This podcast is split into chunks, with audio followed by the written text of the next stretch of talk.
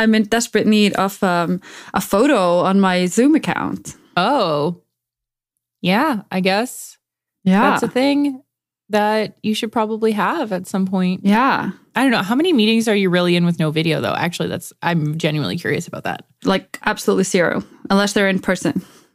Yeah. Well, how many Zooms are you in with no video? Zero Zooms with no video.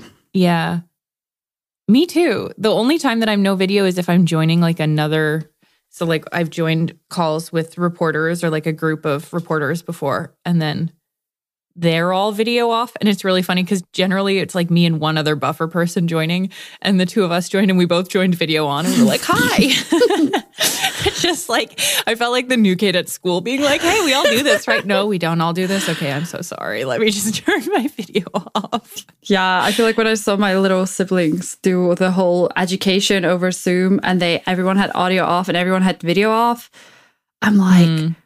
how do any of you pay any attention at all? I, you know, I feel like for me it's also just easier to focus. If I had Zoom video off, audio off, I could not guarantee I was even in the room or I would have gotten dressed. I feel like all of 2020, I just got dressed for Zoom calls, you know? Uh, I mean, that's fair. I will say I've been the same just in terms of like always had video on and well, sometimes audio off just because, you know, pets and stuff like that. But I have seen more and more people lately talking about video off and how draining it can be to be in all day video calls all day and how unnatural it is to be like staring at your own face all day. And some people focus better if they can't see themselves. So they'll either want to turn their video off or you can do that thing on Zoom where you like minimize your own screen. yeah. And so I initially, like, I really was the same. And only recently have I started to understand that, like, video off is sort of better for some people's mental health, probably possibly better for all of our mental health. Sometimes, like, if you're in a lot of Zoom meetings, but then there's the other side of like, if you never see your colleagues, sometimes it's really nice to see your colleagues. So I think there's just like a balance there. But I definitely was the same. I was like, no, why would you do video off? And only recently have been like, oh, I see there's this whole other group of people. Yeah, I feel like when we started working in our little remote work niche, you know, all those years ago, I feel like people, if you weren't on board with a video on Zoom culture, maybe remote work wasn't for you. but now that everyone's been forced into this life, we're like, oh, there are a lot of problems we didn't know about. but thanks for bringing them to our attention. Turns out there were several issues.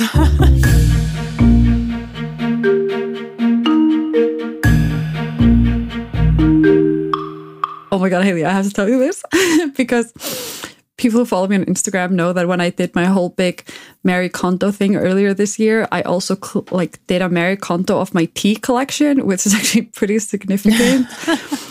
and then I kind of set it aside and I didn't know what to do with it because obviously you don't throw away tea, but I just had too much. I had like a tea overflow problem. And um then when I started my new job and I was getting like everybody was off for the summer and then everybody was back in the office at the same time and I was you know in the back to school vibes and I was like okay what am I what am I going to bring? And I remembered that overflow tea collection because I wanted to I wanted not just to bring tea but I also wanted to bring you know those type of snacks that are good for like a four o'clock dip that kind of thing just to have at the office mm-hmm. So I decided to bring my overflow tea collection and I just knew so perfect. I know, and I knew I was in a good place when everyone I worked with was so excited. And they were like, I can't believe you're bringing all these fancy teas here. Are you sure you want to leave them here at the office? And I'm like, don't worry, these are my overflow teas. These are my overflow teas. and now everyone's super, really excited to have these like fancy teas in the afternoon that I brought into the office. And honestly, it is a delight. that is so beautiful. I have a neighbor that I share tea with. And I feel like that is it, it is just really nice to have both when you have tea that you're like, okay, I'm not gonna drink this. I want someone else to enjoy it. But then on on the flip side of like, now I get this out of my cupboard and it's not like an overflowing tea collection. And we get to try new teas because her and I now exchange like a lot of different teas. That's adorable. It's uh it's really nice to have people that you can share tea with. Yes, I think this is, you know, this is one of those like little things in life that just instantly makes your day so much better. It's just so much better when like people are excited about tea with you. I totally agree. Although I will say that I drink tea year round, no matter the weather, even though it has been like disgustingly hot here, still drink tea every single day. I I feel like because I drink coffee and you don't drink coffee, right? No, I still don't drink coffee. Yeah, so I feel like because I drink coffee most days. Mm, So if I'm only having like one hot beverage, it would be like a coffee like in the first half of the day. yeah. And then I would just not have tea. I just have sparkling water. That is my other um something I drink a lot of. Um but Love yeah, sparkling water. but yeah, but getting back to the tea time of year is amazing. I know. The reason I mentioned that, like, so the reason it's funny to me that people always ask if I drink coffee because, especially now, people always ask if I drink coffee. I had a lot of people who were like, oh, well, you don't drink coffee now, but you will after you have a baby. Obviously, like, you're going to need coffee after you have a baby. And I understand that it is like, it is like that for some people and that, you know, totally go for it. But that was definitely not it for me. I was like, nope, I'm still really happy with my teeth. So I've had a couple people check in, like post having the baby, to be like, still no coffee? Are you sure? I think so. I have some like coffee lover friends who are just like a little shocked that this this didn't result in like me drinking coffee. I feel like if it's not that you were living the most relaxed, feet in the air lifestyle before you had the baby. So I feel like if you were getting through all that without coffee, I feel like, yeah. Also, I think for me, like my dad never drinks, like my dad has never had, like he never drinks coffee. Mm. So I'm used to having like a tea person in my life. So people sometimes think my tea obsession comes from living in the UK for so long, but it's actually because, more because of my dad, I think, probably. Yeah. I love having a tea person in life though, because some people forget and then they're like, oh, yeah, you're a tea person. And it, it does just change things. Like we can't just go to some of the really fancy coffee shops, don't even have tea as an option. Yeah, so that's like, true. I can't go there. That's true. Although, yeah. Yeah. But I feel like speaking of the baby, Hailley, I think people are very excited to hear that you're you're back from your baby bubble. I'm back to be I'm back. I'm excited to be back. I um yeah, I know it's such a new dimension to be talking about on the show too. So um, yeah, I'm I'm pretty excited to be back to recording and I feel like we just got the warmest possible welcome back when we released episode the last episode that we released. Yes. And that was 33? 33. I'm like losing yeah, track here. 33. Yeah. 33. So I I think we got like the warmest welcome back when we released that episode. So I just want to say thank you to everyone. That was super super lovely. Yes, it was so so so nice. And I think yeah, I think uh, all of our listeners are excited to have you back. I'm obviously very excited to have you back as well. And I think we can just say that everyone is happy to know you and the baby are doing very well. Right? Yeah, yeah, we're doing great. That's good. We are doing great. I think uh, just a normal amount of lack of sleep for this period of my life, but otherwise totally good. I'm a normal amount of sleep deprived. is that Yep, I what- am a normal amount of sleep deprived. It's so funny. I went to Starbucks the other day and I was picking up, and you know, sometimes baristas can be like really friendly, and this Starbucks near me is so wonderful. The people there are the best. And the barista was talking to me, and they were like, "Oh yeah, how are you doing?" And I think it was eight a.m. Mhm. or eight thirty a.m. or something like that. And they were like, "How's your day going so far?" And I was like, "Good. It's been like I've been up since 3:30, so it's like well on its way." And he was like, "What?" And I was like, "Oh, I have a baby." And he was like, "Oh, I see. I understand fully now." And I was like, "Yeah, but I'm I am here for the caffeinated beverage that is not coffee." Yeah, Starbucks can Um, provide that. Yes. yeah, yeah, which was it, but it was just really funny. But yeah, I am uh, a normal amount of sleep deprived, but otherwise doing really good. That's amazing. Yeah. Oh, and I, I just want to echo what Hailley said. It was so nice the the because we did take a little bit of a break and then it was really nice to release an episode and have people be so excited and give such lovely feedback. So I just also want to say thank you for everyone for for you know staying tuned uh, over this time. Yeah. Yeah. And then as you can hear with the life updates that we're talking about, we are back on real time episodes. We're not recording episodes and then releasing them at an unknown time. So, yes, yeah, we're back. It's, we're back. okay, should we do a theme check? We probably should. And you know what? This kind of lines up because I was just realizing I feel like we did a theme check last year around this time, like sort of after summertime also. Did we? I don't remember. I, fall. I don't remember anything though, so I don't count. I don't. I feel like I'm the one that's supposed to not have the great memory right now. oh, I just never have any sense of time ever. People are like, "Yeah, that happened mm. two years ago," or and I'm like, two years ago, or eight years ago, or last week. I I just don't. I never know. I just live in the moment. That's what I do.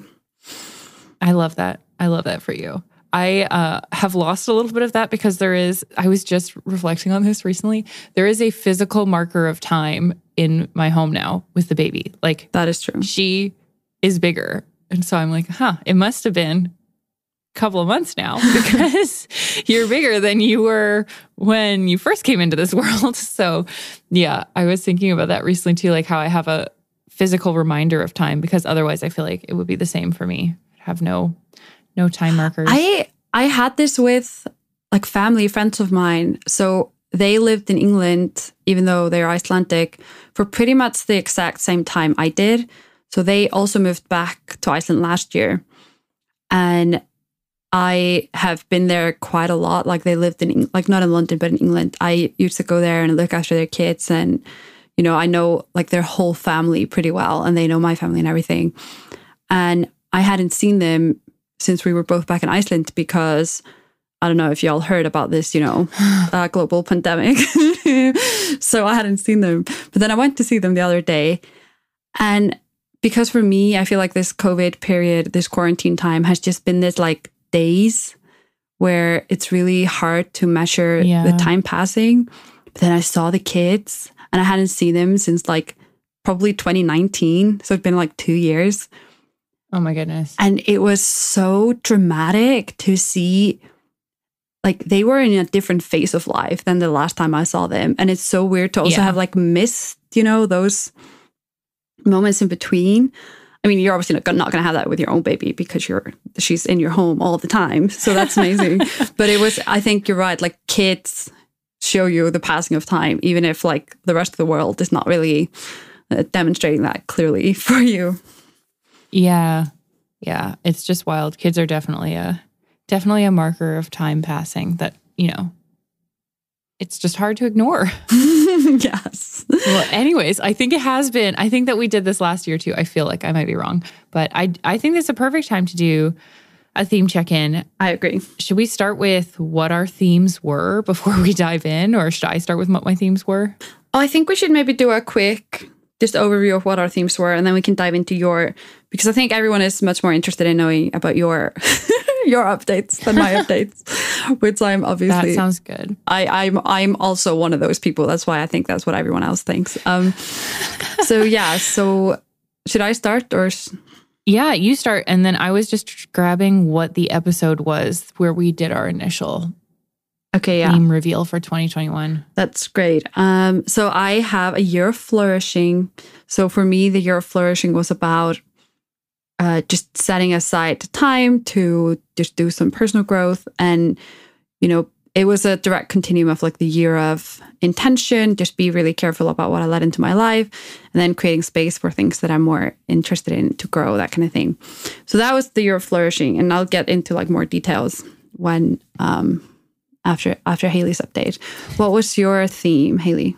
I ended up doing two themes. So I instead of doing yearly themes, I did seasonal themes because there was such a a break in my year between like pre-baby and post-baby that I felt like I couldn't set one theme that would fully that capture the whole year for me. Yeah, it was, you know, it's a lot to go from not having a baby to have a baby.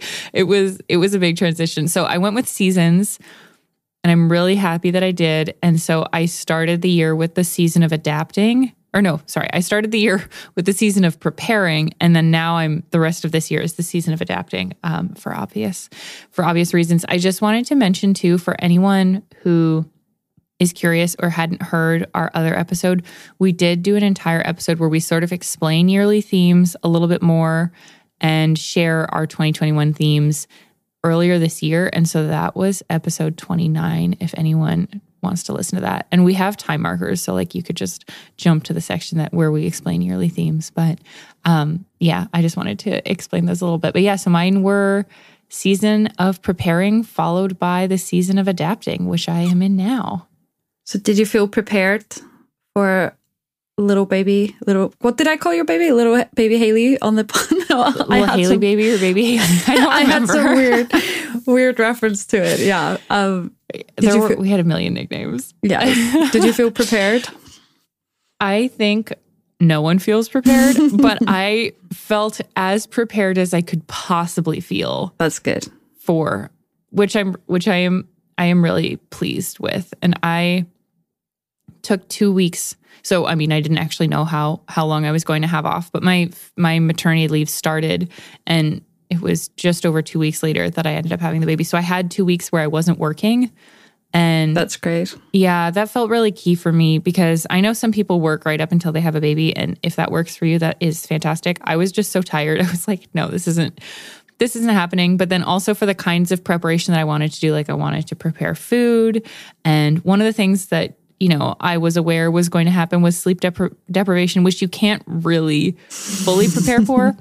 but I just spent a lot of time napping and sleeping. So I feel like that was the best I could prepare for sleep deprivation. And I, I genuinely think it worked because that first month where I was up all the time, I felt like I had more energy because I spent like two weeks pretty much just sleeping as much as possible prior to having a baby. So, Aw, it sounds so adorable. I could just imagine you with like pillows everywhere and tea somewhere nearby and just, you know, be, being like trying to get your rest on. it is not very glamorous. I'm not gonna lie. It's not like comfortable to sleep necessarily when you're that pregnant.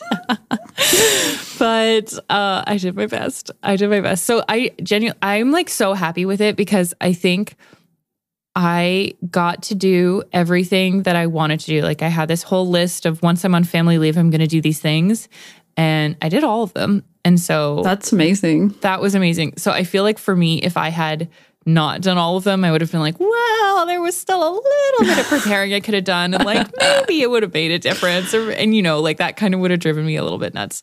But it did not happen. So it was the opposite. I was like, okay, let's go. I'm ready. I've checked everything off my list. Next item deliver child into the universe. And yes, it yes. turns out that's not how it works with babies. I was like, I was like, maybe she'll show up exactly on her due date. You know, I think a lot of parents want that. That is not what happened. Um, but yeah, just punctuality is just not instilled in babies yet, it turns out. yes, that is, you know, that is how it is. That is how it is. Yeah. No matter how related she is to me, she's not just like a mini me. She gets to be her own person. yes. So, yeah, no. So it was the season of preparing was really good. I'm really happy. I'm really pleased with it. And I, um, yeah, I'm just glad I got all that time. And then, so then it turned into season of adapting, which I'm still in the midst of. But I think for me, having the themes was extra powerful this year because anytime I have felt really stressed out or really like, oh my gosh, I have no idea what I'm doing, or especially the week before I was going back to work. So I, I am back at work now. Um, especially the week before I was going back to work, I was, you know, just a little bit like, wow, there's so much unknown ahead of me. Like I've now adjusted to to life as a new mom, and now I have to adjust to life as a new mom and working full time. And I'm still in the process of that. But I will say what's been really helpful is like having that theme of, okay, it's a season of adapting. Mm-hmm. I've been able to repeat that a lot and just be like, okay, I'm still in the season of adapting. I'm still adapting a lot. So it it's almost like this mental exercise where I can be like, yeah, I understand that I am in an adapting mode and I don't understand everything that's going on. So I just have to be quick on my feet and things are going to change. And for some reason, just having that context and having that theme really brings everything down and it just makes everything a little bit easier to to like understand when things are mm-hmm. when things are going a little stressful or when it seems like there's a lot of unknown, which there is a lot of unknown for all of us right now. And then, and you know, especially for for me personally, I felt like a lot of unknown. So it has just felt really stabilizing. I don't know if I'm describing that properly. Oh my god, I think I think it just sounds wonderful because I think that's an excellent it's an excellently picked theme and I also think this is the the power of the themes. I think I don't actually remember exactly what we said on the episode where we introduced the theme, but I think these fuzzy edges can sometimes seem a little bit confusing to people because it's like, what's the point? But this is the point. Like the point is Yeah. when you feel a little bit disoriented or just everything's a little bit different, you are like, okay, this is you can like find your grounding from there. Yeah, exactly. Exactly. I'm not, you know, and I think especially for me, I do like to I like to be prepared. And there are a lot of things you can't be prepared for, but I think just going into for example, going into my first week back at work and being like, okay, I am just going to adapt. I am just going to be in that mode of adapting and just keeping that word top of mind has been really powerful. Mm-hmm. And yeah, it does. It sounds really fuzzy and it can be hard to kind of like understand, but in the moment it it genuinely makes a difference. Yeah, and I think for you, I think it's just a good choice of adapt choosing adapting because adapting has built in that it's not necessarily going to be perfectly smooth all the time. yeah. So then when it isn't perfectly smooth all the time, you can be like that is literally the intention, you know? Yeah. The intention is to find out what are the I don't want to say like problem areas or issues or something, but like what are the things that like turn into conflict or what are the things that are the struggle or the pain point. point and if you're in the mindset of adapting you're able to identify those and be like okay here's something i can find a better process for or something like that so yeah i think it's a really good choice Thank you. of theme and it's, i'm glad it's being so supportive for you in this in this time i i like i know having a baby is of in and of itself you know a huge life-changing thing but i can't imagine also you know in a pandemic you know it's just It's a lot. yeah it's so I'm, I'm glad you have the theme to kind of support you you know because i'm sure yeah you know there's there are other structures that probably aren't able to be as present because of all the travel restrictions and everything like that yeah. so I- i'm glad this is i'm glad this is there for you Me too. Thank you. I'm glad we started doing themes because it's like they came into my life at the right moment for we had a couple of I want to say like rockier years with themes where, you know, they weren't necessarily as impactful or or they didn't like go as well. So I feel like this was this one ended up working out really well for me. So I So- am very so this is like a slam dunk This- on the themes yeah, this one was a slam dunk on the themes. I can't I can't believe it, but it I, yeah, it worked out really well for me. So okay i think we can just end the show now that's all anyone wanted to hear anyway and we're done. No, I want to hear about the year of flourishing. And I remember you had, and I think you still have because you sent me a screenshot of your laptop earlier. The whole, this whole like flowers theme going on with the year of flourishing too. Like it, you know, there were like flower emojis and pictures of flowers too. So I want to hear about your year. Yes. I think you were I think this is my theme that has been has the greatest visual representation just everywhere. I have flower desktops and I sometimes put little flowers in flourishing themed calendar events and stuff. So mm. yeah. It's been very it's been very top of mind for me. Okay, so there's great visual representation. That's key. We've got the Mhm. flower emojis. How has it translated into, you know, like the real, the reality of like how the theme has felt? Real world. Um, yeah, I actually think this was, I'm really pleased with how it's going. I feel like there was, even though it sounds really fuzzy, I think there was a lot of clarity in it for me. And I don't, I, didn't introduce it that way on the show when we talked about it, but I, in my head, I always thought of it, and that's exactly what's happened. I always thought of it having like a part one and part two to it. Mm, I don't know if maybe I alluded to that uh, when I introduced it, but that has definitely been the case where, like, I think when people think of flourishing, they have this, like, what we talked about with the visual representation. You think of like the delicate little flowers and you think of the pretty colors. But to get there, you actually have to start, you know, digging in the dirt. you know, like it, yep. it starts with like manual labor that is not particularly I mean, I wouldn't say it's unpleasant, but it's not very glamorous and it's not very like, you know, fancy. It's very kind of out in the nature kind of thing. So for me, the first, the I I kind of knew if I wanted the theme to play out as I kind of intended, I needed like that, that kind of part one to be, you know, you know, basically to be digging in the dirt.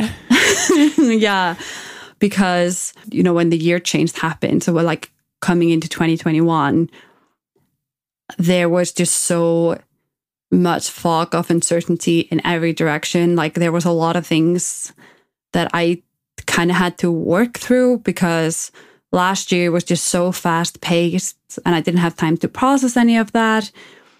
And, you know, I think it was just, I really needed just some time to pretty much just recover and also Yeah. just take into account like you know it was very much still the middle of a pandemic. I was in a you know i was in iceland.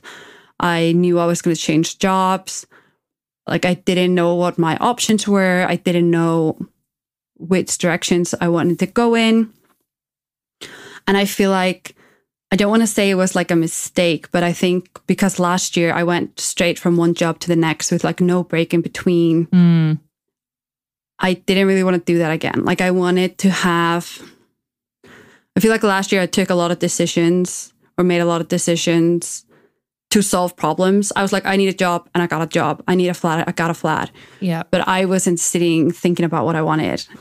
And it was great and it solved like all the problems were solved, but I was just kind of left with being like, but I don't know, but I don't know if I wanted any of these things. so It wasn't like the next level thinking, right? Yeah, because it was just such a like a fast paced.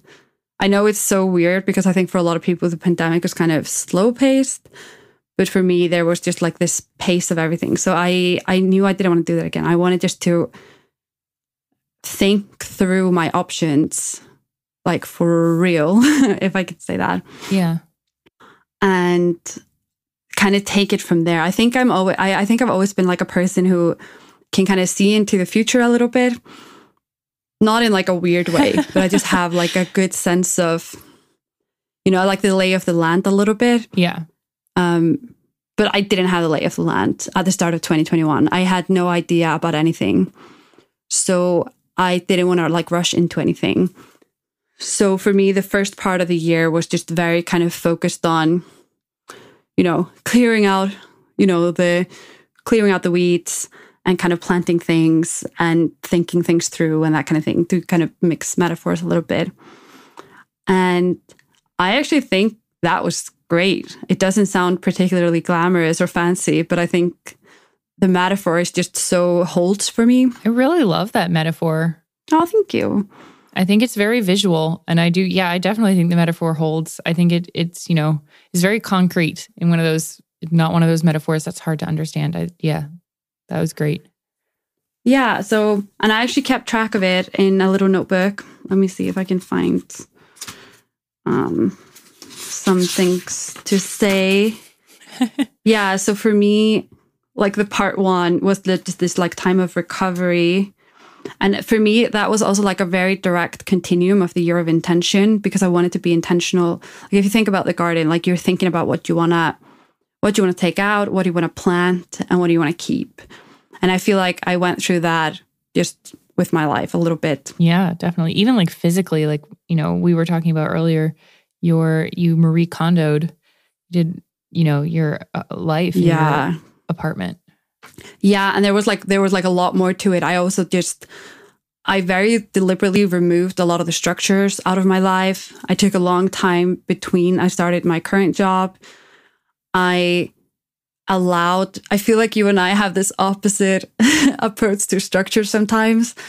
I kind of you like structure and I Love it. in the end, actually, by removing structure, I've probably never been like, I looked really well after my health. I looked really well after, like, I was swimming all the time. I was going up to the volcano all the time. Like, people who follow me on Instagram know. And I was just very, I was only really seeing people who were not stressing me out to interact with. I was only seeing people who I found really, you know, it just gave me something to meet them. So, yeah, it was, Yeah. yeah, it wasn't like fun, I would say, but it was definitely like really rewarding. And maybe like necessary too. Sort of like you had to go Oh through God, it was- this part to get to what I'm assuming the next part is. Yeah, oh my God, it was so necessary. And I think also, and I think these are maybe sometimes hard for people to acknowledge. I feel like I've started to have this conversation with some people, is everyone talks about like the pre pandemic, like it was totally perfect. But like, that's not necessarily the case. It's really easy to have, Oh yeah, definitely. you know, things are not always perfect. So I think it was also not a time to reflect on, you know, the state of things in the kind of quarantine mode, but also just what are the elements of my life I still want to keep around and what am I okay to kind of, you know, it was very Marie Kondo inspired just all around. I love that. So that was part one. That was part one. Part two. And then because it's actually a pretty big jump to go from that to like the the kind of part two. So I did have a little transition part and I'm actually a little bit proud of myself to have like acknowledged that it is a transition to go from one to the next. So Yeah. I used the summer a little bit as like a transition part. And then part two, and Hailley, you actually deserve so much credit for this because an instrumental part in kind of helping me clarify part two of the Your Flourishing was finally reading and taking the Strengths Finder quiz. Oh my goodness. I love that. Yes. well, I am so, happy to have contributed in a small way. You no, that was not a small way. That was a huge way. So I just wanted to say thank you. That was ah. awesome.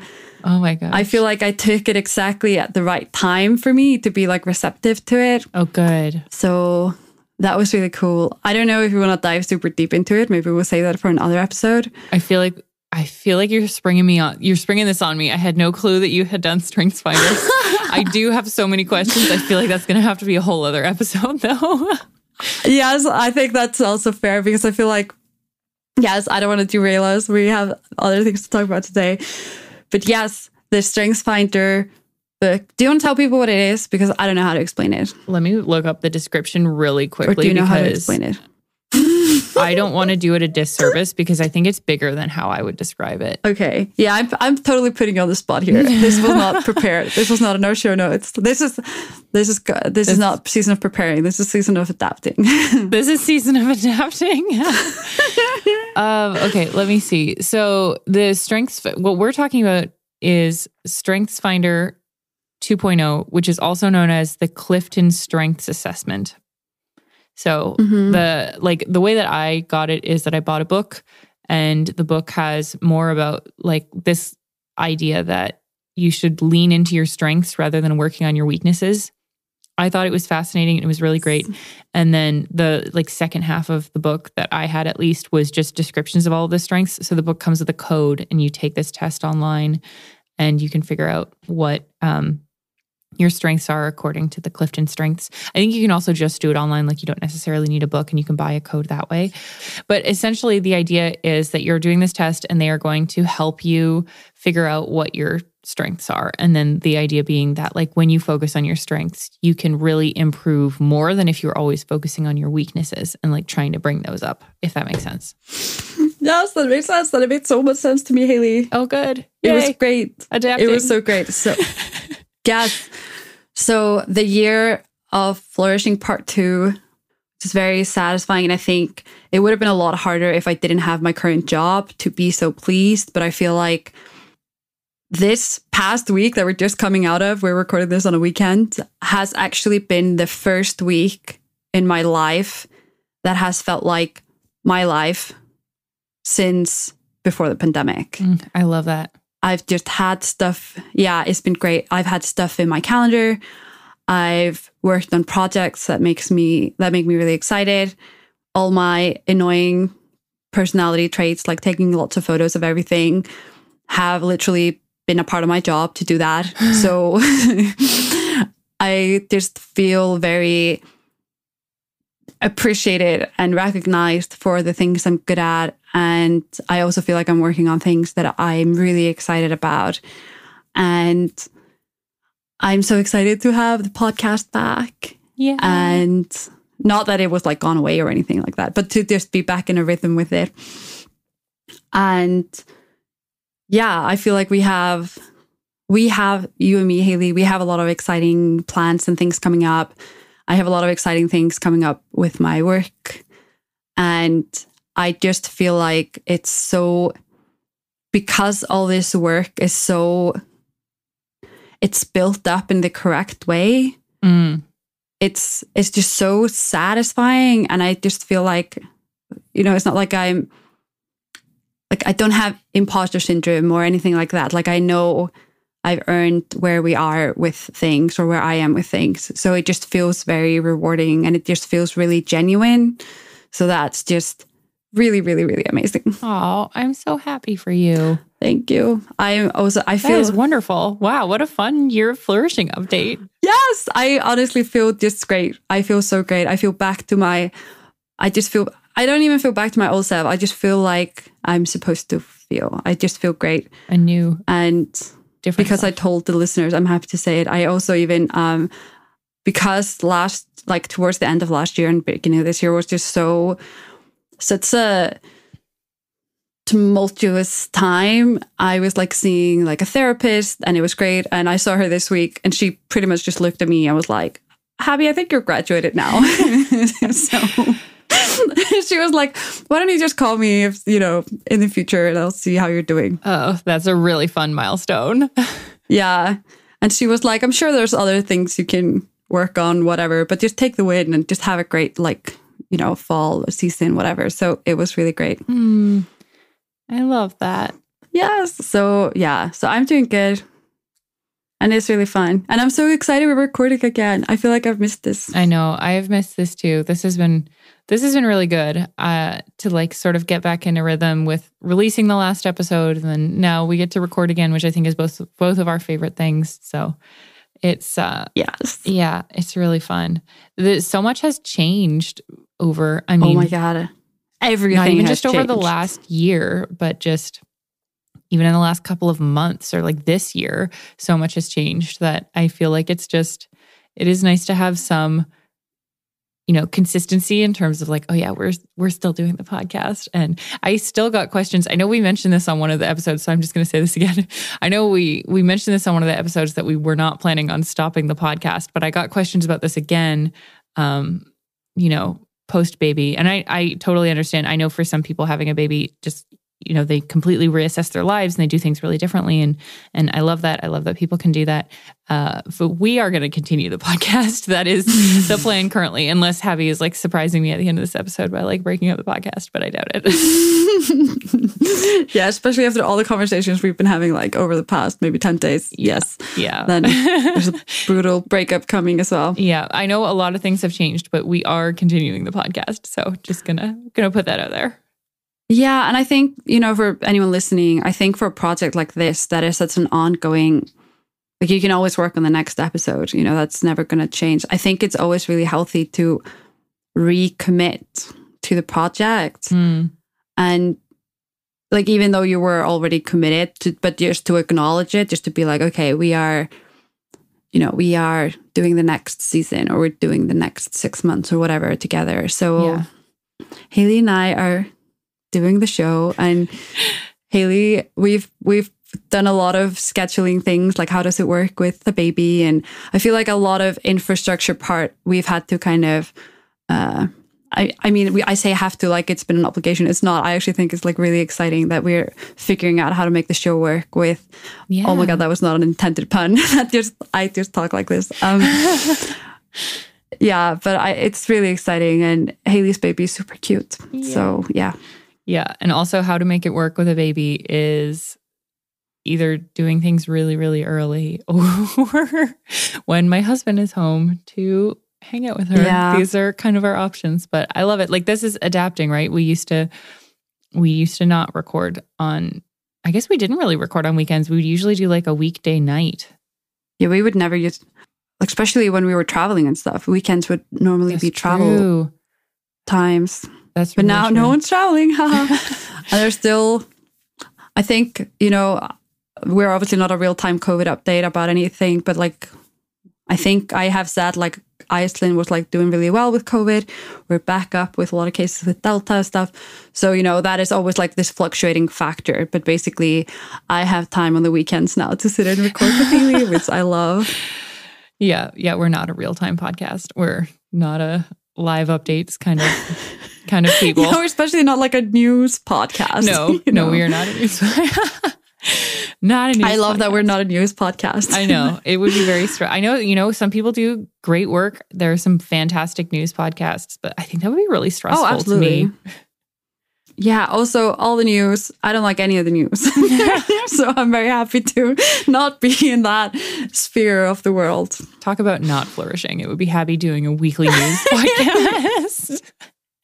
Yeah, it would be more like just put me in an early grave. That would be me. Oh, it works for some people though. I mean, hopefully the people who do those I respect love that. them. So I'm I respect that, and I love that. I that. love that that exists in the world. Yeah, I also love that that is not my job. I love that that's not my job also. I like how this kind of turned into a mini reflection on like make work work also and like yes, me how the year has gone for the podcast so far, which is to say a little, you know, slowly naturally with a little naturally with a little bit of a break, but overall good. Yeah. I think it's perfect. I wouldn't have wanted it any other way. And I'm just so grateful again to the listeners who have been patient and really kind. And it's not like we've been pestered with, you know, requests for the next show, but also by like when we had the show ready, it was so well received. So I just, and also I feel like everyone respected Hailley's baby bubble. so I really appreciate that. Um, Everyone is the best. I did have people reach out in like the kindest way, not in like a hey, what's going on? But you know, more of a like, I hope you're doing well and sending you good wishes, which I really appreciated too. So yeah, everyone Yeah. is the best. everyone's the best.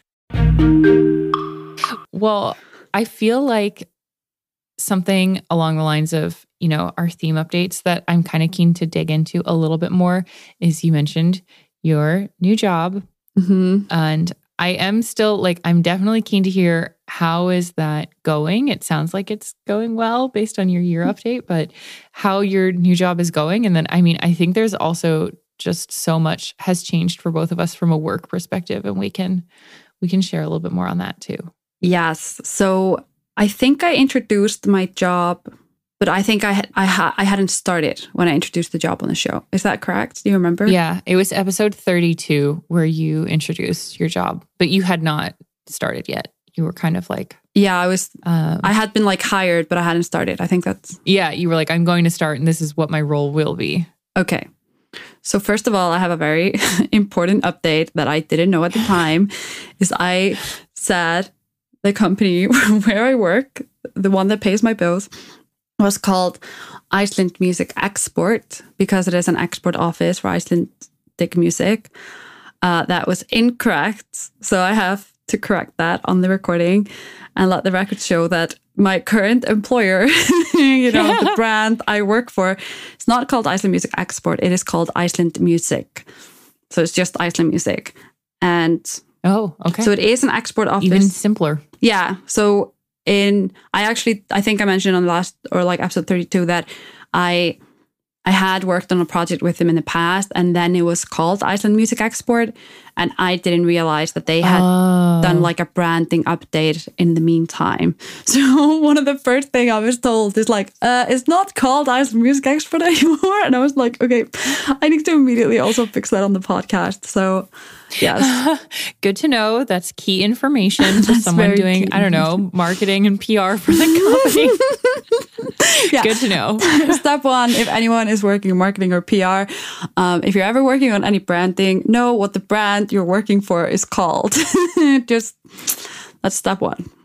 Mildly important. Okay, great. So now that's out of the way. So Iceland music, so Iceland Music, that's that's the brand name. easy to remember. Yes, I think it actually is a lot better. And so it's called Iceland Music on all the platforms and everything like that. So I actually think that also makes it a lot stronger. So I totally think that made sense that they did that. Uh yeah. So that's the that's what it's called. That's a good That's a great update. Okay, how is everything else going though? So I feel like that had that was like a necessary announcement, but like how is the job going now that you know you've been told the name of the place that you work? yes, thank you, thank you, thank you. Um, it's very it's very exciting, and actually, what's um what is really interesting is because, as everyone knows, Iceland is a very small place, and so I think in other places working for an export office is maybe not the most exciting thing. But because Iceland's so small, and if you're working in music and have any interest in making it your career, you will have to export yourself and Mm. go travel, go touring, make a brand for yourself in other markets than just Iceland. So, pretty much as soon as anyone is doing anything interested in music, they have to come through our office. And so that's really exciting. And it actually has like two different arms to it. It has the Iceland Music brand, which is the international brand, which, you know, we have playlists, we have social media accounts, we have an email newsletter list, and we have all that. But then, and this is actually interesting because when they tried to rebrand the whole operation to Iceland Music, their like local brand, so the Icelandic brand, was so strong that they actually weren't able to just bring it all together. They had to keep the Iceland brand as well. So Mm.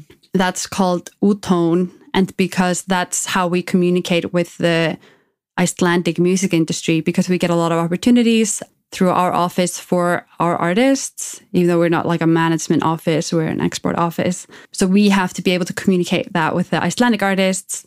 And so then we use this Icelandic brand to do that work. So that's like the local arm of it.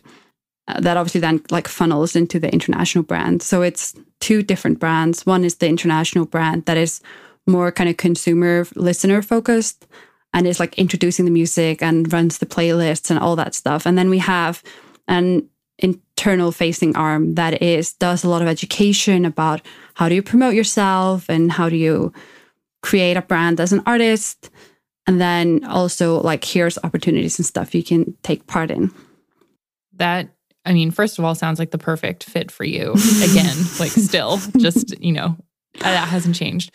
That also makes a lot more sense because I know I think our listeners might relate to me on this if they follow you on social media too, where it's like half the things that you post totally understand because it's in English or maybe it's not in a language, it's just photos of of, you know, your life. But the other half is in Icelandic, which, you know, I do not speak. And I think a lot of our listeners, not all, I will say, we do have a good, strong Icelandic presence, but not all of our listeners speak Icelandic. So I've seen you posting on social media and I've seen, um, so I'm probably not going to pronounce it correctly, but ÚTÓN, is Yeah. that how you how you said it? I've say I've seen you put that on stories, and I've been like, huh, I wonder what that means, or like because I've seen that so Mm. regularly on your social media feed.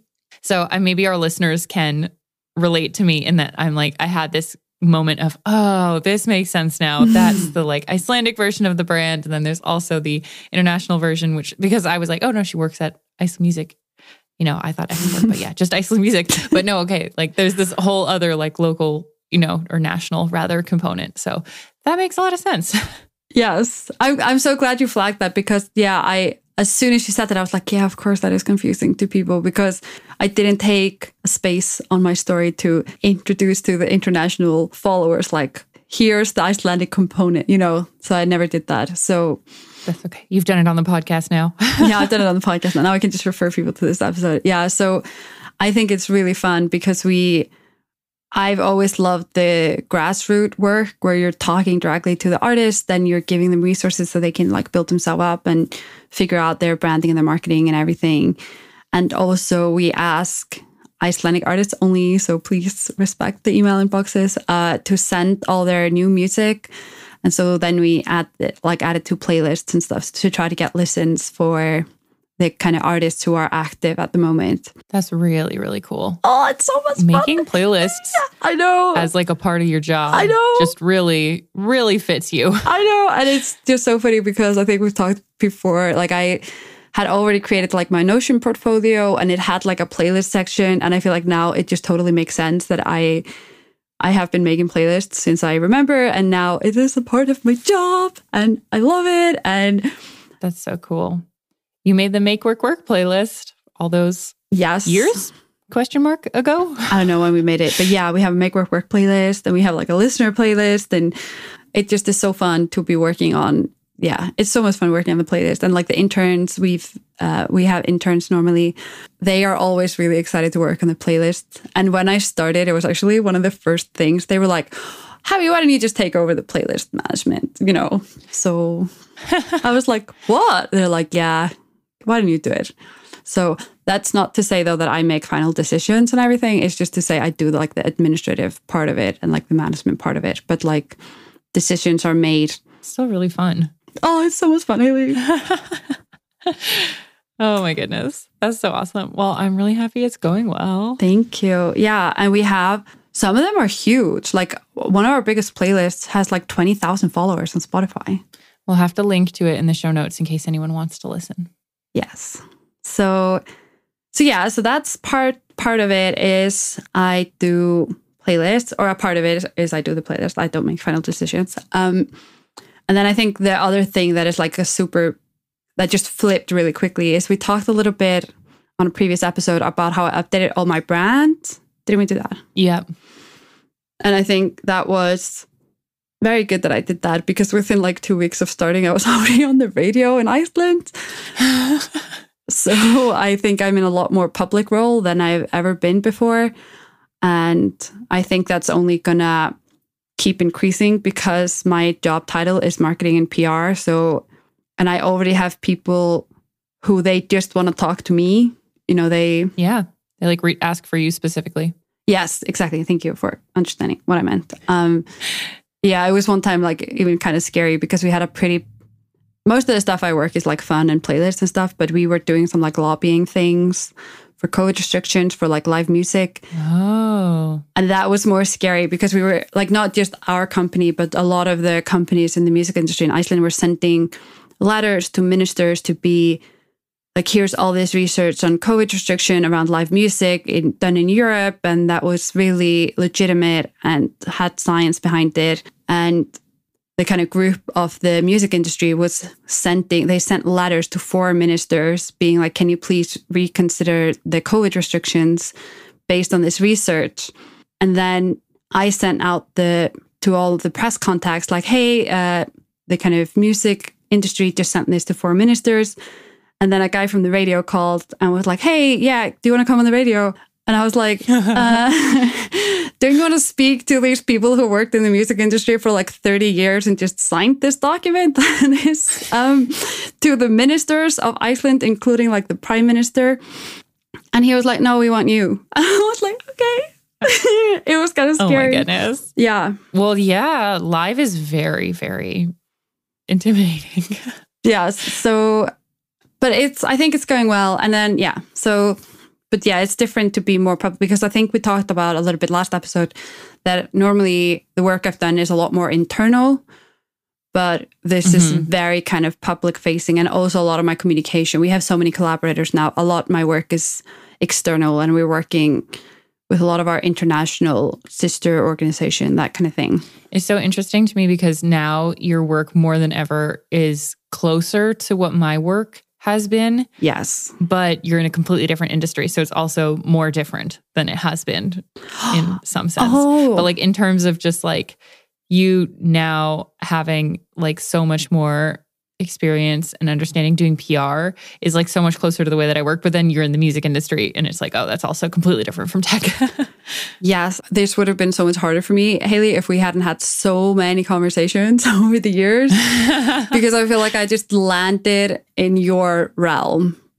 Because now I get a million emails Welcome. and almost everything I do is like these timely tasks that are they're not complicated per se, like each individual tasks, but the prioritization is what becomes tricky and Yeah. making sure everything is done on time and the kind of management side of it is what becomes the kind of complicating factor type of thing.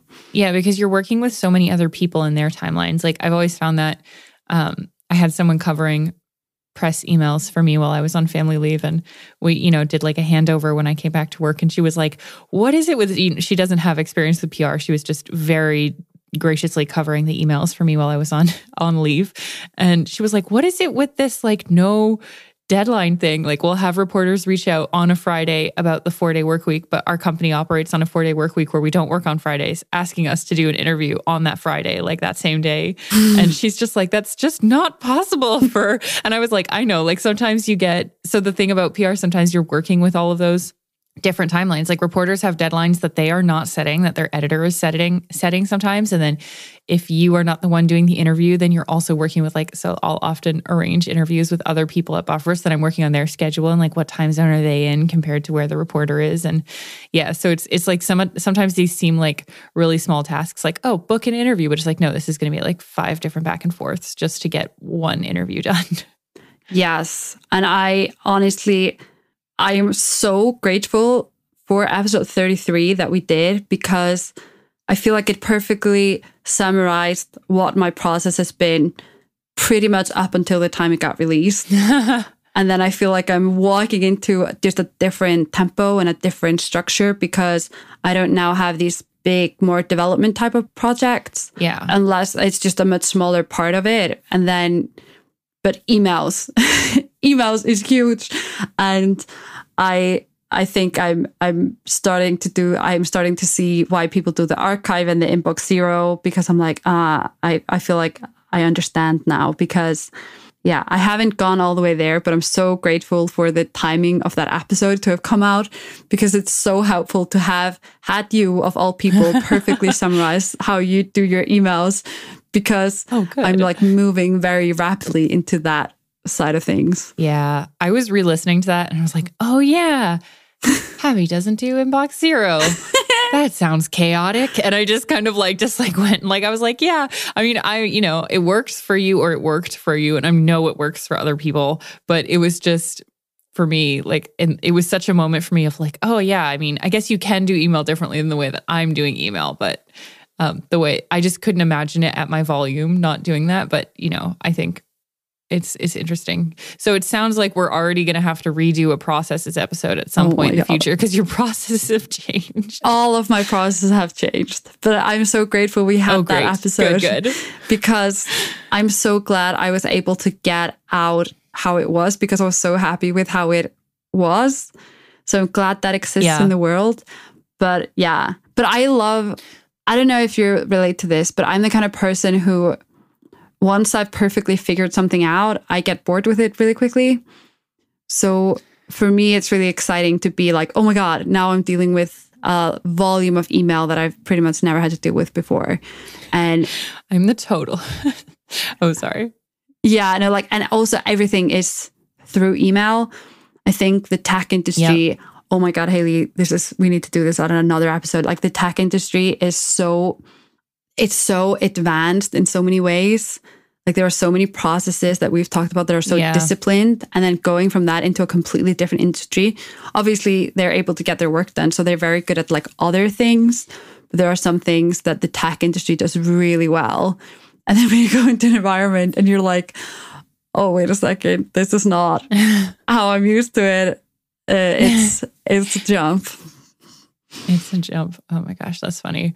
I was going to say too, the idea of like once you get a process perfect, you're kind of bored with it. I am the opposite. Once I get a process perfect, now that process is like, I like it even more and I'm going to do it every day or every time I do it, it's going to make me happy because I like already know about oh, it. maybe, so. maybe I didn't say that correctly because I think it's not the process that I get bored with, but I get bored with like if I don't feel challenged, you know?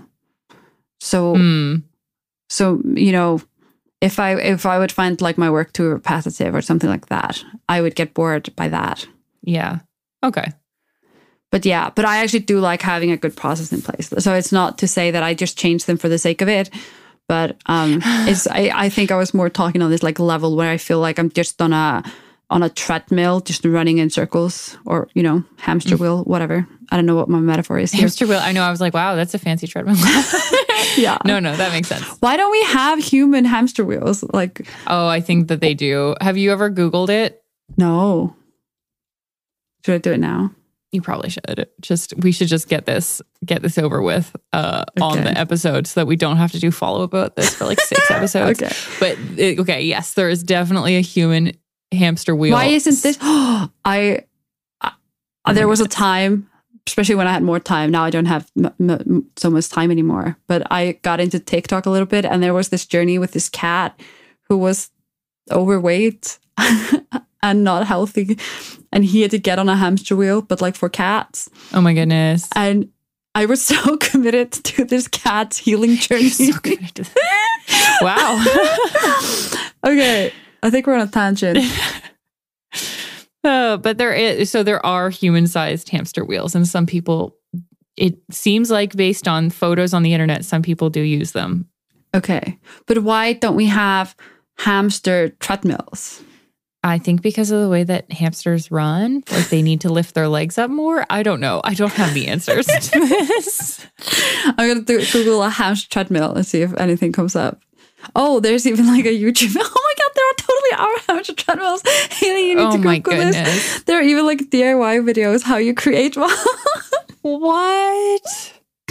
Oh, micro treadmill. so cute. oh. Okay, yeah. So oh my goodness. point being is that Well, that that's good to know. Yes. So if anyone has a hamster who listens to the show, please immediately inform. Immediately is the critical word here. We need urgent updates on this. Um, please immediately email us.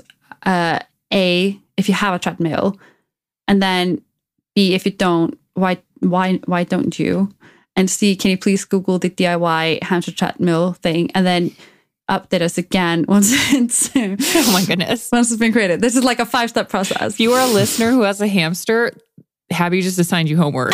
Congratulations. Okay, I'm sorry. Okay, I didn't mean to.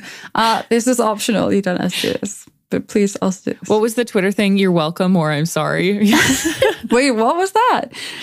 so Twitter got rid of fleets Right. and in their announcement for we're getting rid of fleets, they signed off with you're welcome or we're sorry. And it was just so iconic. So yeah, I know I've like used that a couple of times. So yeah, listeners, Habbi just assigned you homework if you have a hamster. You're welcome or I'm sorry. I don't really know. that is also great use of it. I don't really know. It depends Oh what God. kind of person you are. you have like a five bullet email to send to hello at makework.work, by the way, if you're wondering where to send your homework in. yes, exactly. That's great. Yes, we want hamster owners to get on this. You know, I, I'm surprised I haven't seen more. I am I am genuinely curious what the ownership is of listeners who have hamsters because I know several listeners who have cats. I know at least a handful of listeners who have dogs. hmm Yeah, so I would be I would be very curious. Okay, Hailley, I found the GIF of a hamster walking on a treadmill, and I'm sending it to you now. And Oh, it links Okay. to an article that is called Wait, I have to accept cookies. Um, how to build a tiny working treadmill for hamsters. And I'm sending it to you, and I am hoping you will put this in the show notes. Where am I receiving this? I'll send it to the show notes channel in Slack because I don't want to get into trouble with our um, Slack structure. Mm-hmm. yes. Thank you. And then if you scroll, there's a YouTube video immediately on this article. And then if you scroll down a little bit, Oh, there's the GIF. And Okay. this is excellent. All right. This is the internet at its best. Oh. okay. All right, I'll include that for sure. Yes. okay, well that's really Okay. Where were we? I- I am very serious that I think this needs to be like a Twitter or an Instagram poll. Um, I want to know the pet owner ratio of Make Work Work listeners. Like, do we have more dog owners? Do we have more cat owners? More other other pets? More people that don't have pets but have a lot of books or something? I don't know. Like, I'm kind of now curious about like our listeners and what their pet situation is. I'm to guess that Make Work Work listeners are more likely than the average sample of humans to have pets than to not have pets. Are you going to guess what kind of pets they have more of? Mm. I think like cats and dogs are going to be the most popular. Um, Between the two, though, between the two is hard for me. Probably dogs. I have everyone loves dogs. Okay, I'm gonna guess cats. You're gonna guess So- cats. I was hoping it yeah, would be for cats. some reason. But I, I would For some feel, reason, I just think it. What are you gonna say? You're hoping it would be cats. I, yeah, I think like I'm hoping so deeply it would be cats that I don't dare to even go there. So that's why I'm saying dogs to be safe. All right. Well, we will find out in a future, maybe not the next episode, just so that everyone is aware. Um, sometimes it t- takes us a little while to gather feedback, but let's survey the people and find out if Make Work Work listeners own more cats or dogs or other pets. This is going to be, I'm just going to add this to follow up right now. Also, I feel like we we already have like an inc- inclination of a data point because remember when I did that? Uh, I totally forgot about this till you started talking about this. Um, or we, I guess, I think we're both responsible for this conversation. Um, remember when we did, or I I think I maybe it was just me who did like the Harry Potter house for the pets. This was just you. At one point, people were sending you photos of their pets and you were deciding what Hogwarts house they were in. I don't forgot about this. Yeah, that we'll dig that thread up for people too. It's delightful. All of my pets are in there. I. Yeah, I think, um, but I think a big portion of the people who sent us pet photos were Make Work Work listeners. Mm. So and you got more dogs. no, I think I actually got quite a lot of cats as well. I just feel like I see, you know, when people send us those photos of like, I'm listening to Make Work Work, which we love. hmm I feel like I see a lot of cats in those photos. you? like it'll be like a phone and a cat or a laptop. And like, yeah, there's, or or maybe I know that those people have cats. Mm, Maybe that's. Are we too needy if we ask for like phone with the Make Work Work logo with the pat from our listeners? I feel like I need that. I you well, I think we can always ask, and then if people don't want to accept the happy homework, they don't have to. But I feel like I'm just Um, dishing out homework back and forth. But I you totally the- are just dishing out homework. It's like, hey, welcome back. We are back. Here's your homework. Yes. Enjoy the show. I also have a 10 book long reading list, all of which are 700 pages that is coming at the end of the show. That's a joke. There's no there's no book homework. There's no homework. There's no homework. I was gonna say, I was like, ooh, I love some 700 page books. That was rude. I No. was excited. no, I can just send you privately Okay. homework, Hailley. That's yeah, no, I don't actually need that. but I appreciate I appreciate it. I am like this person. I set my own homework. I have like so many. I have so many books I want to read still. So Yeah, this is I a also whole other that. issue. like I feel like this is something I also learned about myself because I took some space between my jobs and I had a pretty long summer break. So this has probably been the year where I've done the least work just ever because I was mm. working, you know, when I was a teenager with school and everything as well. And what I've learned about myself is that I am completely capable to just completely fill whatever time with just projects and things to work on and all sorts of things. So Yeah. yeah. Yeah, no, I I feel like I am the same. Like even when I started getting into a better routine with having a baby and I was still on family leave, it's, you know, I still had different things that I was doing. You know, we were gardening. Oh, actually I'm like really happy with really happy with this. It was our first year having a garden and Oh, that's so um, lovely. your metaphor with planning the garden, that's a Mhm. smart way to do it. Um, we didn't do it that way. we put in the garden when I was super pregnant and we just were like on the edge of when we were like supposed to plant a garden. And we were just like, it was, I was clearly leading the charge here. And I was just like, let's just get this done. and it turns out that some plants get really large oh my god. and others don't. And so there was a lot of learning this year in the garden. But, anyways, one of the things I was going to say is that we have um, spearmint. I grew spearmint, and people who garden will know this. I learned this that mint, like peppermint and spearmint, they spread out a lot in the garden. Like they take up a lot of space. Okay, well, I guess you know this too. I, They're basically like they're like weeds, I guess. yeah, they're basically weeds. Exactly. It's so funny. I had no idea. So the the spearmint is like all up in my lavender and my basil, and I'm like, hey, can you please not? And so I turned into this person that was like in my backyard, like sniffing spearmint off so that it was like leaving my other plants alone. And then I like come inside and like laboriously wash the spearmint and like take all the bugs that I accidentally brought inside back outside and then Aw. dry off the spearmint. And then I like would leave it in the oven on a really low temperature for a couple of minutes to like super fully dry it out. And then I have my own homemade spearmint tea now. And I was like, Oh okay, I can God. clearly occupy my time regardless of what is oh going Oh my on. god! I also just want to say it is the most It's so good. Hailleyest thing that I have ever heard in my entire life. That in your garden you have spearmint and lavender. I feel like Yeah. I would have been so disappointed. Like as soon as she said that, I was like, "Of course, Hailley has spearmint and lavender in her garden." But I don't know why that is Yeah. just so perfect. Yeah, I have I have I have a different version uh, of a mint, like a too much mint situation. I think it was like my Too much mint. yeah, I think it was like my sister's graduation or something like that.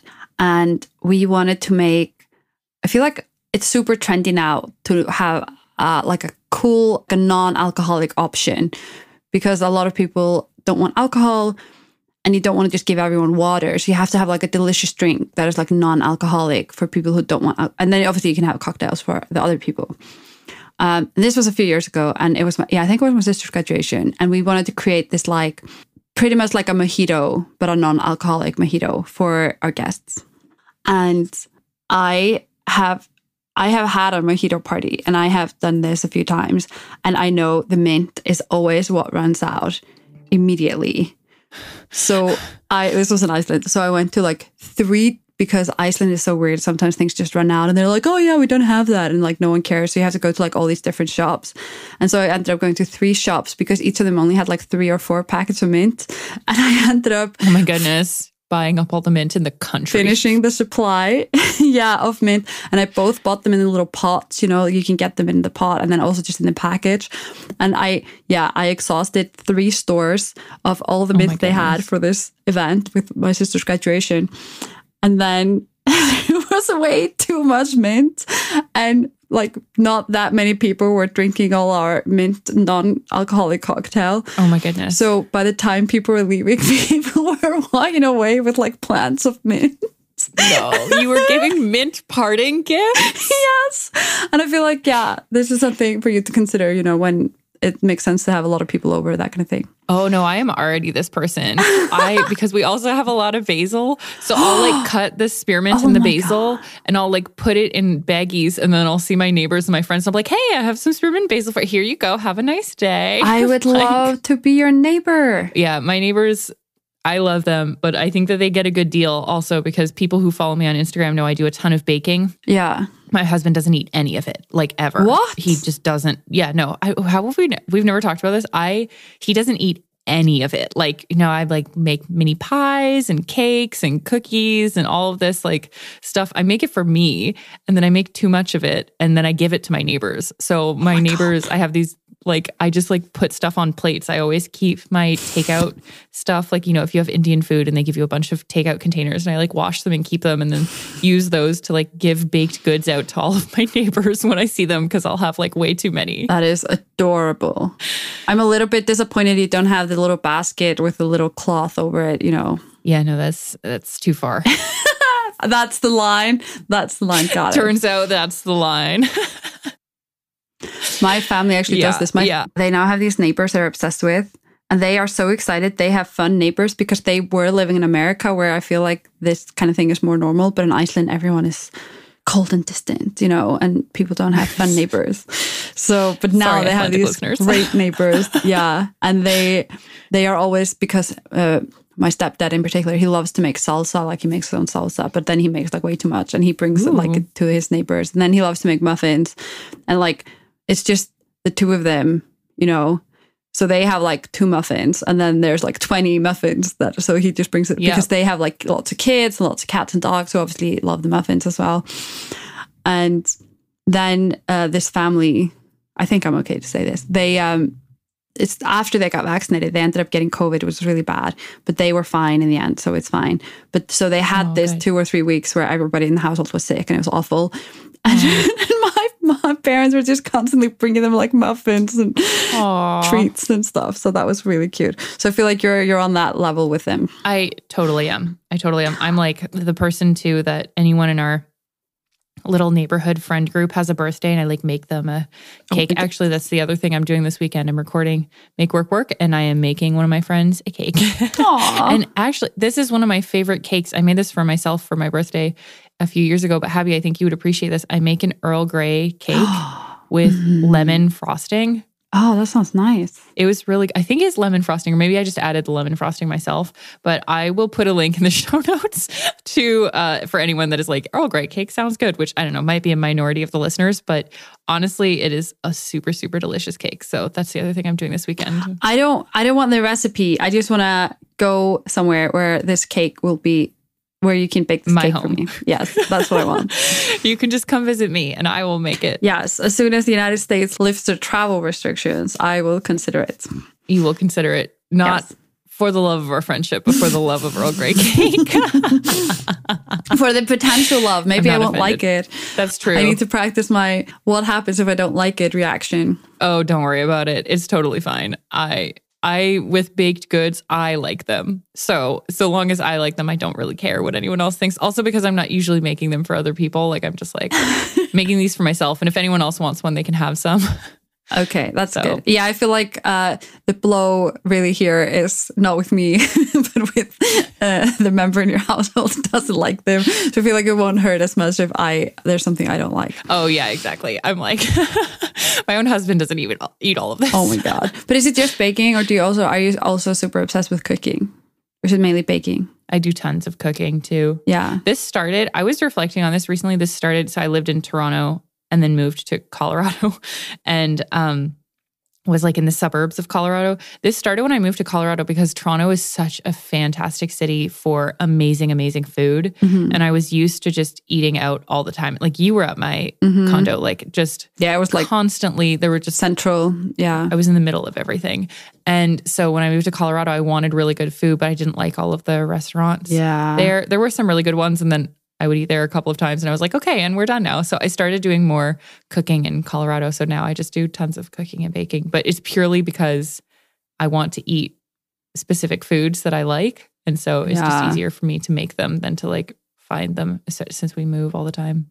This I feel like this is a problem also you know going from London and I was also living pretty centrally in London to Iceland. Yeah, you were. This is also also that like the quality of the service is just laughable here compared to what it is in London. It's they are totally okay with taking like 75 minutes to deliver food oh, okay. and it's just like what like i'm ordering my next meal not just a meal you know for a different part of the day kind of For thing so For the future. yeah can i get you know a pizza maybe tomorrow you know so I mean, yeah. I will say that we have like some longer delivery times here too, but I think that's purely because we live out in the suburbs and it's like high demand.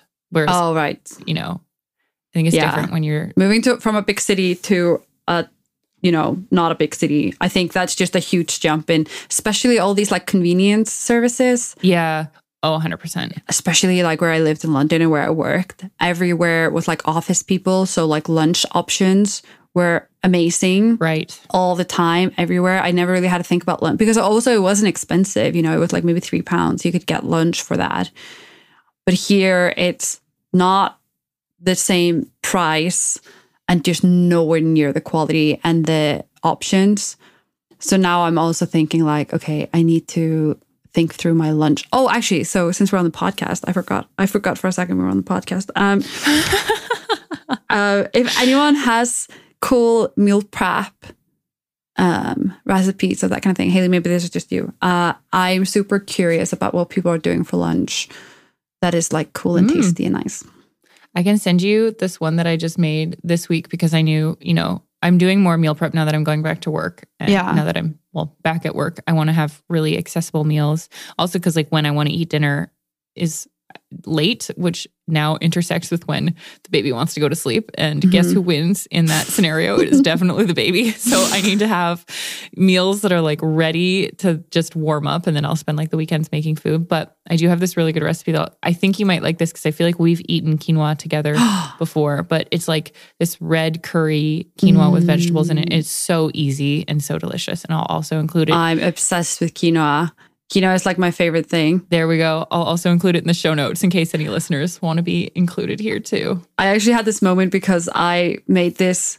Oh my God. I was like the nerd at the office because I brought this quinoa and then I had, because some of the veggies were the kinds that like, the, like water like comes from it a little bit. So it gets like a little bit wet. Um, there's like tomatoes and cucumbers, that kind of thing. I had like this veggie mix.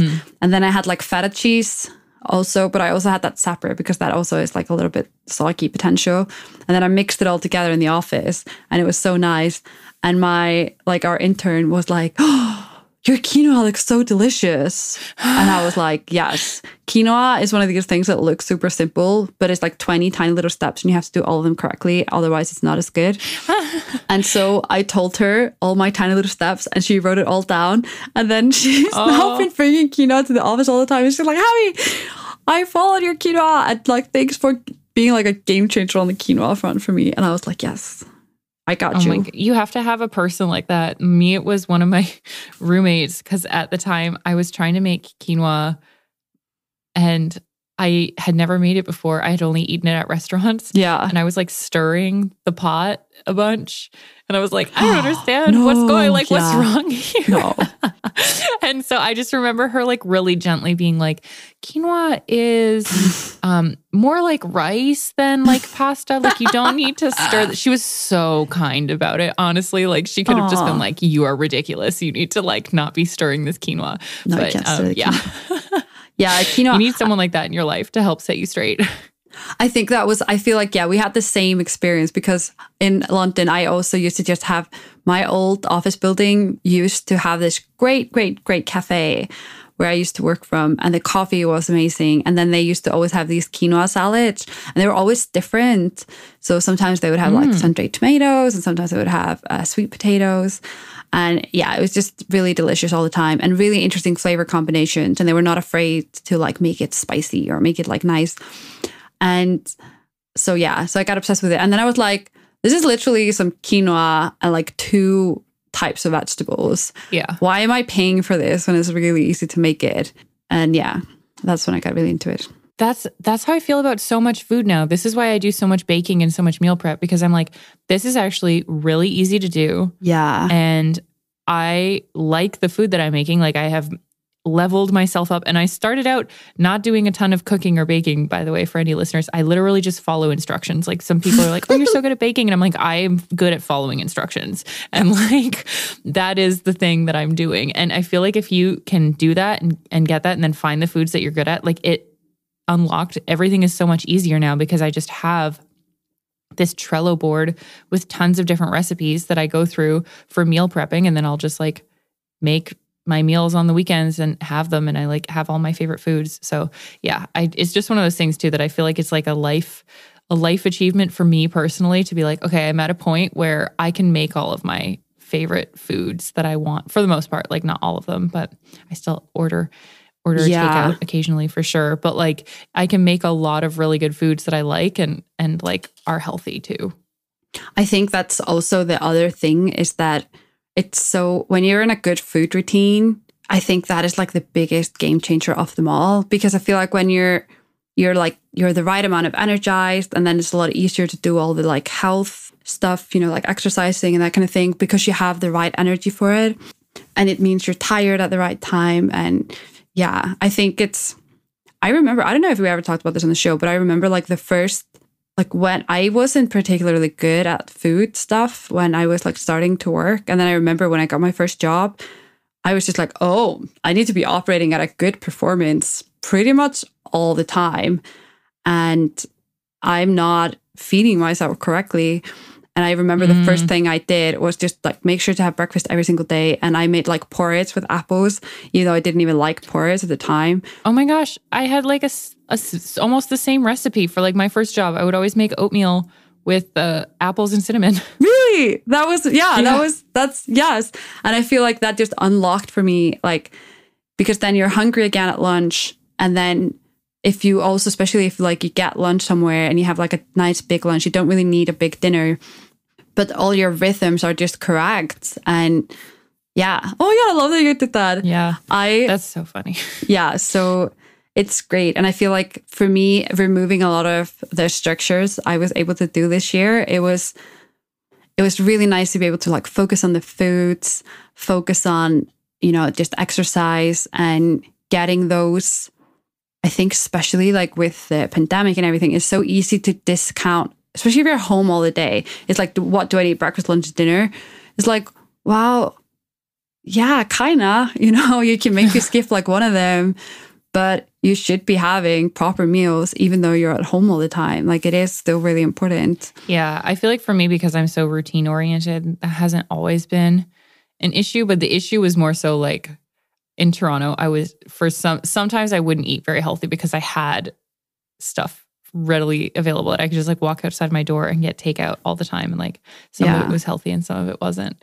But yeah, it's for me, it's more so like getting into the routine of like making sure I'm making making my own food. I remember when I was in university and one of the places I lived, I didn't have access to an oven. Oh my so I had a mini fridge and a microwave oven. That- I was pretty much just renting a room. okay. Yeah. Like this was so I, yeah, so I had a mini fridge and a microwave oven and I think I just ate like from the, you know, I just did my best kind of, not really. I don't know. I was really just eating like frozen meals. So at the time that was what that was what I was able to do for myself. So also all that to say that like if anyone is, you know, in that phase of their life right now or in a moment where that's what's working for them, like I, I have been there too. And, you know, you Yeah. can change things if you want to, uh, or things can change down the line. And maybe sometimes you need to work on one thing at a time. Like I had to work on food on its in its own moment rather than like doing it Oh. slowly over the course of time. Absolutely. Food is such a big, yeah. And also, I didn't have the best habits just naturally. And then also, this is such a thing that is like so related to finances to me because, shock surprise, we spend a lot of our money on our food. So I think, you know, everyone goes through the time where they're also just super broke and eat like noodle soups and things like that. So I feel like there's Yeah. such a connection there between like when I got my like first professional job, I was like oatmeal every morning, you know. they just went like hand in hand with apples. I love that we did the same thing. I, I think you're totally right about this financial cl- connection too, because I've been through moments in my life where I was not making a lot of money. And I remember food being really expensive, but I actually think the reason it was really expensive is because I was buying because I didn't know how to make Yes. the best food. Like I didn't, I wasn't, you know, I wasn't readily available with a ton of recipes that I could do. That even just like one of my favorite meals right now is just rice, black beans, and avocado. And like that's not very expensive. oh my God, you've made that for me and it's so delicious. Yeah. Yeah. And you just like put a little salt on top. This is literally like three ingredients plus salt, which I don't even know. Like that, not something that, anyways. So not something you have to cook, right? Like you don't even have to cook the avocado. I think we can assume people have salt, Hailley. let's assume people have salt. And so it's just one of those things where it's like, oh, this would have been a cheaper and healthier meal for me, but I just didn't have the knowledge. yes. Like I just didn't have that knowledge. Um, and so it was, it would have been cheaper to make my own food, but I didn't know. So I was spending more money on like frozen meals at the time. But yeah. this is, it's so funny that we did some, we've been through such a similar journey with this. Yeah, and I think yeah, and like the quinoa thing, I think is also just like I had to have it at a like a restaurant, I guess cafe restaurant for like a long time before I was like, wait a second, I can easily make this, and like I don't make it because it's so cheap. I make it because it's delicious, but it also, especially if you're like a vegetarian or something and you're not buying like animal protein, like buying a sweet potato and quinoa, like this is not. this is Yeah. not an expensive meal, you know. Yeah, no, it's it's very true. I feel like that was me the first time I I got tofu. Like I had been eating tofu at restaurants for so long and I had no idea how to make it. And mind you, that was a little bit more complex. Like I Yeah, that's hard. didn't understand how to properly make tofu. Definitely look that up before the first time that you do it. But um, now I'm like, oh yeah, I can just get tofu, and like that's I immediately know all these different ways to make it. But yeah, at the, it took me a lot of different restaurant visits before I felt confident like buying tofu at the grocery store. Yeah, and then it's also just I think it's also just the confidence in like knowing looking at recipes and knowing you can make it even if you don't have every single ingredient or I just remembered when my friend made this mind blowingly amazing curry for me.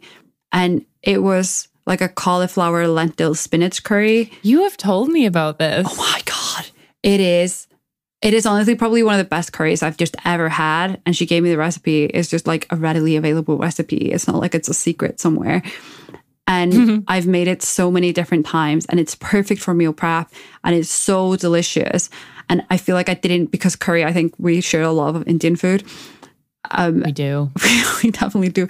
Like I didn't even know because I thought like you would have to cook them for many, many hours and that kind of thing. But it's like, no, you can just make it. Ah, the beauty of food. I love food. Oh my God. I feel like we stumbled into like a food extravaganza, but I feel like that is also very like off the times. Yeah, I can't believe I, you know, we've talked a lot about beverages on the podcast, but I feel like we have never really talked about like making food, which is a big part of life, obviously for everyone, but then for both of us, something that we, you know, really enjoy also. Yeah, and I was thinking there's a lot of processes involved there, like with like shopping and things like that. So it's true. I have a Trello board, brings me a lot of joy. yes. I think I've showed you my Trello board before. I've been like, do you want to see my Trello board? I don't even know if you gave an affirmative answer. I was like, here it is. Like, check it out. This is my Trello Oh my board. God. I would love to be on your Trello board. I don't think you've ever invited me to that because I would have said like yes immediately because I've been using Notion to keep track of recipes now. And yeah, it's, I think we did mention that a little bit maybe on the last show, but I would love, We mentioned that in the process. yeah, but I would love, I would love, because I feel like often finding the recipes is also like a tricky part because, Oh, yeah. yeah, Let me just say yeah, the underutilized place that I find almost all of my recipes is Pinterest. right. And once you pin a couple of your favorite recipes, all of a sudden Pinterest's algorithm is going to show you a ton more. And yeah, I find the best stuff. Can I tell you a secret? Yeah, but you know, we're still on the podcast, right? Yeah. Oh, yeah. Right. Um. Thanks. Um. I have never used Pinterest. Really? It is like the one social media platform I just never got into, never got the hang of, don't really understand, and never go on, which is really interesting. I mean, I feel like we all kind of have a network like that, or a lot of people have a network Yeah. like that. But yeah, I mean, fair enough. If ever you want me to show you how to use Pinterest for recipes specifically, there's a lot on Pinterest. You could really get sucked down a hole there, I feel like you can just send me the ones. or I can just invite you to my Trello board. Yeah. Uh, I'll share. I guess we're still on the podcast, so I'll try to share something that is practical. I actually, um, there's a app that is. This is one of the funny things for me. Uh, So this is an exercise app by like an influencer. She's like a fitness girl. Her name is Kayla. It's I don't know how to say her last name. It's Zines. I think I've seen her on in- Instagram. Yes. So she's like this famous Australian fitness girl. And she has a fitness app called Sweat. Yep. And I don't use any of the fitness functions. And the reason I use that app over others is because the meal, like the food portion, she has just like a food tab where she plans out all the meals for you, like breakfast, lunch, four o'clock Oh. snack, and dinner. Have I never told you about this, Hailley? No, you haven't. I think I knew that you used the Sweat app either because I've seen it on your phone or because I've seen it in like a screenshot or something, but I didn't know that you Like a home screen. Yeah. Yeah, I didn't know that you used it for food. I thought I mean, I thought that you probably used it for exercise. Yeah. So the reason I use this for food and I've used that over any other app because I feel like every food app has this fundamental flaw that it just shares the meal prep part of it and doesn't share the shopping list part of it. Hmm. And I think the key to good cooking is shopping. Like you have to have the correct ingredients and you have to, like, I think it's such an underestimated skill to be able to properly shop. I know it sounds kind of crazy to say it, but if you have good ingredients, No, it's true. and also to make sure you don't run out halfway through the week and that kind of thing. And especially when I was in London because I didn't have a car when I was there, and like no one does. And I just found this home delivery service. It's called Ocado for anyone in the UK still. Um, but they had like a minimum price you had to buy groceries for to get your things delivered. And groceries in the UK are actually, I know a lot of people think London is expensive and everything, and it is in many ways, but for food, it's at least not compared to Iceland. Food's not particularly expensive in London. So getting up to the minimum for the delivery was so much food. So I knew I was basically buying maybe like two weeks worth of food per delivery. And so Oh wow. yeah, and I hate I, I don't like having to go shopping. It's just like I don't like these little errands. I think we know this. I don't like admin. I don't like errands. I don't like them either. So yeah, I'm the same. Yeah, I don't like shopping. So I would rather just like do a big grocery thing, have it all delivered, and then I would just have food. And I would just love that much more. And so I think that's when I, and what I like about this Sweat app is that it had the shopping lists. So I would literally just follow her shopping list, obviously not entirely perfectly. And then I was able to create the recipes from the app with the shopping lists. Hmm. Yeah, And it all worked together. And I can't I believe love that. all the meal planning apps don't do this because for me the biggest pain point is like okay this is great but i need to have all the correct ingredients and how am i going to do that if you don't tell me what to buy when i'm actually at the store or you know doing the shopping so Yeah. yeah I feel like I'm at this point where I just have all of the things that I use regularly because I do so much cooking. Yeah. Uh, I just have all the things, but it takes a lot to get to that point. yeah and this was this was so this was like my entry point to like this this kind of level where you do the meal prep and you have all the ingredients and everything. And then i actually remember when i came from london eh, like last spring because it was such a rush decision i decided to leave on a two day notice. And i didn't really realize i was moving here. And then i remember when i was kind of in this makeshift home before I had even moved all my things. This was the thing I missed the most was like all my spices and like my pantry Yeah. that had like because that's a lot of things to build up. Um yeah. It is a lot of things to build up. But yeah. So yeah, shout out to that app. Yeah. I'm realizing how much process is in um, cooking and baking and like meal prep and stuff like that. And that is probably why we both have just like found a system that we use and just like committed to that system. This Yes. is really a continuation of the last episode, but I think it is. food. And I also think like Sunday meal prep day is my favorite thing. I Mm, I don't like having plans on Sundays, you know, plans out in the world. because it's meal prep day. Yeah. Yeah, I feel that. But do you want to like set me up and say we're going to do shout outs and then I feel like I can jump in? Yeah. I feel like the start of this section is just me going, shout outs. Whenever I edit that, I'm like, Hailley, why? Why do we read the subheadings as introductions to new Shout-outs. sections? That's just the start of the new section. The new section is just shout outs. We just I just say that. That's how we lead into this section. That's how it works. Can we not just say, oh, and we have some shout outs or something like that? and now we have some shout outs.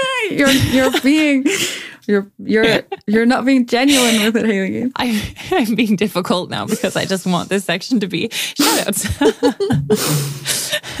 Oh God. oh man. Okay.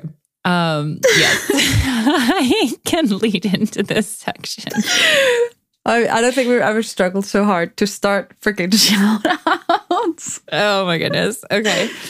Okay. Well, now that we're at the end of the show, we have a couple of really nice shout outs to share. Habbi, do you want to kick us off? Yes, I just want to share that the mentorship program we're in with Mike Hurley, one of our, what would you call it, Hailley? Classmates? one of our fellow men. Classmates, I really like. So let's go with let's go with classmates. Okay, so one of our one of our classmates in our mentorship program, Jay Miller, started a new show that is on the Relay FM podcasting network. And it's called Conduit. And it's just so exciting and so cool. I was so pleased when I saw it. So Jay Miller is hosting a show that is branded as being about life, productivity, and reality with co-host Kathy Campbell. Campbell? Campbell. Campbell. Thank you. Yes. Um, yeah, so I just wanted to give our classmate a huge shout out and say congratulations to both Jay and of course Relay FM as well for a great new show. Um, yeah, it's just so cool. Yeah, it is super cool. And I have listened to some of Conduit and I've really enjoyed what I've listened to. So, yeah, we just wanted to share that show with you all. And um, I think life, productivity, reality is a really cool. A really cool summary of it. But uh, I know that they have like one of their little snippets is like providing the connection between what we do, what we should be doing, and what ultimately gets done, which I really like that. Yeah, I think that's a really cool concept. And I think that's just, it's really easy to have, you know, big, big dreams and aspirations. And it's sometimes really nice to hear bringing it back down to the reality of the situation. Yeah. Yeah. And then we have our eternal shout out, of course, To Jan. to Jan. I think we forgot to shout out Jan on the last episode, Hailley. Well, we have to extra shout out Jan this episode. Yeah. Then he mixes the audio of this podcast. He is fantastic. Um, you can get in touch with him via wearelisteners.com. If you work on any audio projects, Yes. Jan is a fantastic person to talk to. Yes. And I just want to shout out again, Jan, just to make up for the last episode. Just a double, double shout out to Jan. Double shout out to Jan for this episode. This is why we work so well together because we're on the same page. We are on the same page or wavelength. Haha. Wink. Ooh, yes. God, podcasting. Okay, anyways. Well, Uh, I shouldn't give you so much credit for these. It just encourages more.